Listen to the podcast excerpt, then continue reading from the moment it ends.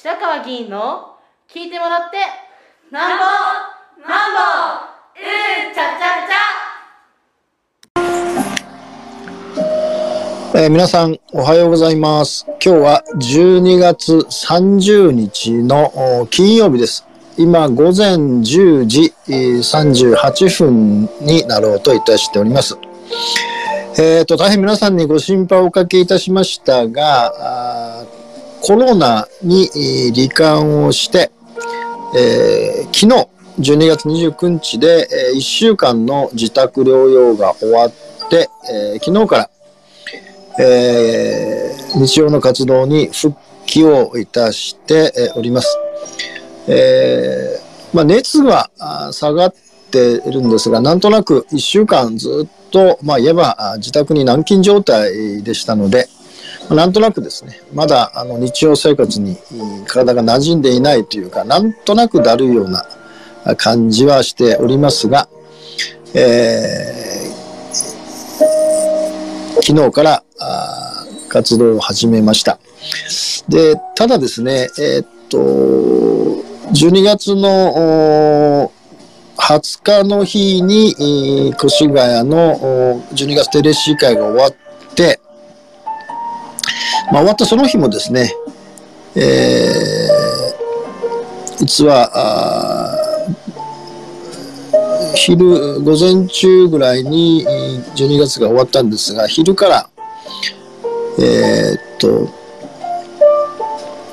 えー小中一貫校の関係で新しく、まあ、状況の報告ということで、その執行部から説明を受けた後に、えーっと、その日はですね、えーっと、7時から、まあ、政経セミナーの運営委員会がああったんですけども、えーっと、この時からなんとなく体がだるい状態でしたので、えーっと、次の日、12月21日の朝の駅立ちは、あ大事をとって休んでですね、少し熱っぽい6度7分ぐらいだったんですが、えーまあ実はその日にはですね、えーっと、反貧困ネットワークの埼玉の、まあ、理事長、今理事をされてますが、藤田貴則さんとの、えー対談、今年最後の私とのスペシャル対談の収録が予定されてましたので、えー越谷市民センターで行ったんですが、まあ、できるだけですね、まあ、もちろんマスクはもちろんしておりますし、できるだけ離れてですね、藤田さんに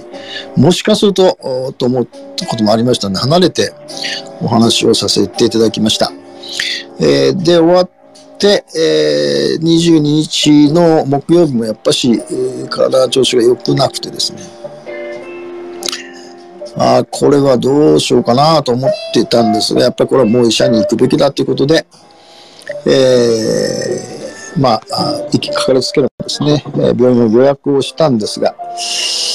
えーまあ、あの、来るときにですね、もうあの、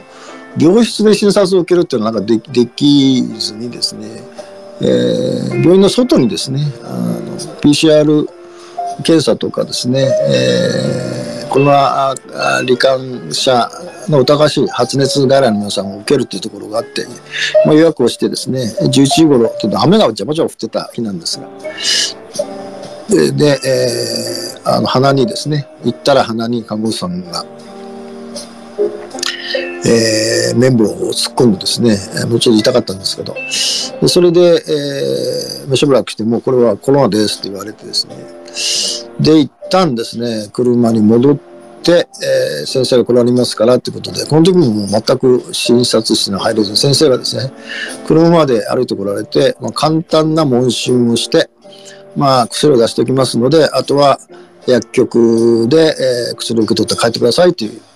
まあ、この間1時間近くずっと車の中にいたんですが、えー薬局からですね、えースマホに電話かかってきまして、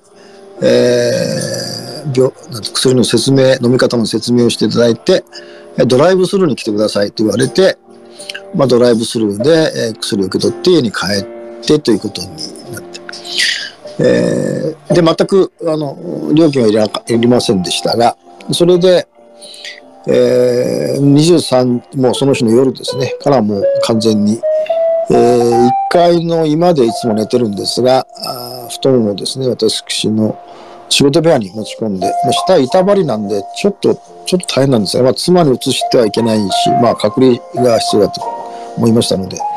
まあ、ずっとですね、トイレと食事以外はもうずっと、布団に寝続けるという状態が続きました。で、まあ、熱はそれほどその高くないんで、ななんとなくその寝てるほどでもないんですが、で、えー保健所からですね、必ず毎朝定期的にですね、あの健康状態の確認をしてもらうことになってました。で、パルスオキシメーターというですね、脈拍とか、えーいうのを測る、まあ、小さな機械を、これは宅配業者の方から、まあ、もうちょい保健所からの指示で、えーえー郵送し、郵送というか宅配をしていただきまして、それをまあ測ってですね、えー数値を測ってお知らせをするというのを、まあ、毎日毎日ですね、必ず。えーで、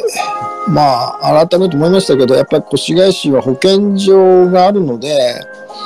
こういうですね、本当にまあ、かかってみて分かりましたけど、やっぱ保健所とか行政のケアの重要さっていうんですかね。えー私はまあ妻がいるんで、まだいいのかもわかりません。もし仮に一人暮らしだとか、全員、えー家族がかかった時にですね、食料なども、まあ、あの妻は濃厚接触者なんですが、まあ、最低食料を買いに行く分にはいいですよと言われてですね、それできるからいいんですけど、できなかった場合は、まあ、届けてもらうということになってですね、まあ一人暮らしの場合もっと大変だと思うんですね。ということでした。それで、じゃあ24日の土曜日はですね、あの、埼玉整形セミナーの政治塾の今年最後の講座でした。で、大正大学の江藤先生に来ていただいてですね、講演をいただくことになってたんですが、でその前にですね、江藤先生と私ともスペシャル対談、こはあ先ほど藤田さんの次ですね、第7弾のスペシャル対談を予定してたんで、これはですね、予定通り、あの、4時からでしたけど、1時間。私も Zoom で参加をして、えーチーム白川のスタッフの皆さんがですね、手際よく、段取りを整えていただいてですね、それで戸先生との対談も終わって、その後ですね、これは春日部の市民活動支援センターです。で、6時半から春日部の市民センターで、えーまあ、マニフェストの作り方とか訴え方とかいうテーマで話してもらって。で、この時もですね、ズームで参加をし、私は一応塾長という名前になってるんですが、開会の挨拶と閉会のご挨拶というのをさせていただいて。で、えーその後ですね、まあ、25日は日曜日で、えー26日は今度はですね、えっと、大袋駅の西口の駅前広場をお借りしてですね、まあ、これも今年最後の駅前市民対話集会を開催をする告知をしておりましたので、こちらもですね、あの、 Zoom、私は Zoom で、で、えーチーム白川の皆さん、もう本当に手際よくですね、えーセッティングをし、段取りをし、進行もしてもらってですね。僕はすでにライブでしたので、ライブでもうすでに流れております。で、えーそれから27日が、あーチーム白川のですね、忘年会を、まあもう3年ぶり、まあ、もうコロナでできませんでしたので、えーち近くのですね、えー徳寿湾で、えーもちろん私は出席しませんが、これこれも、もうズームで、えー参加をして、えー皆さんにですね、お礼と、それから来年に向けてですね、ええー少し皆さん方と交流をしたということで、それで、えー28日ですね、えーに、まで、えー保健所、毎日ご連絡あったんですが、まあ、28日までが、あ1週間経ちましたので、えーこれで一応何もなければっていうのは熱があんまりななければですね、通常の活動に戻ってくださいと。ただし、まあ、あんまり急にですね、えー戻るとまた大変かわかりませんが、徐々に慣らしながらお願いしますというので、えーそれがまあ保健所の看護師さん、保健師さんですかね、えーとのまあ、あの会話で、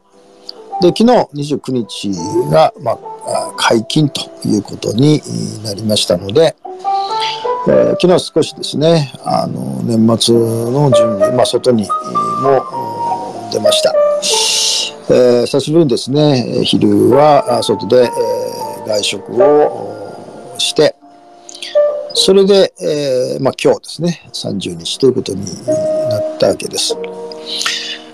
えー改めてですね、まあ、あと、今年、あと、明日1日ということにはなりましたが、えっ、と、例年通りですね、えー正月元旦の2時から、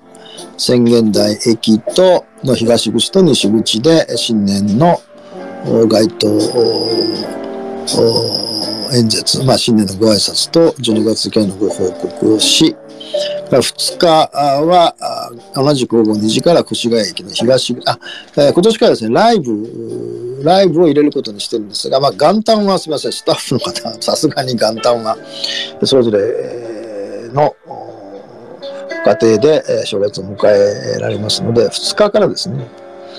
2日は越谷駅の東口広場で、これライブで、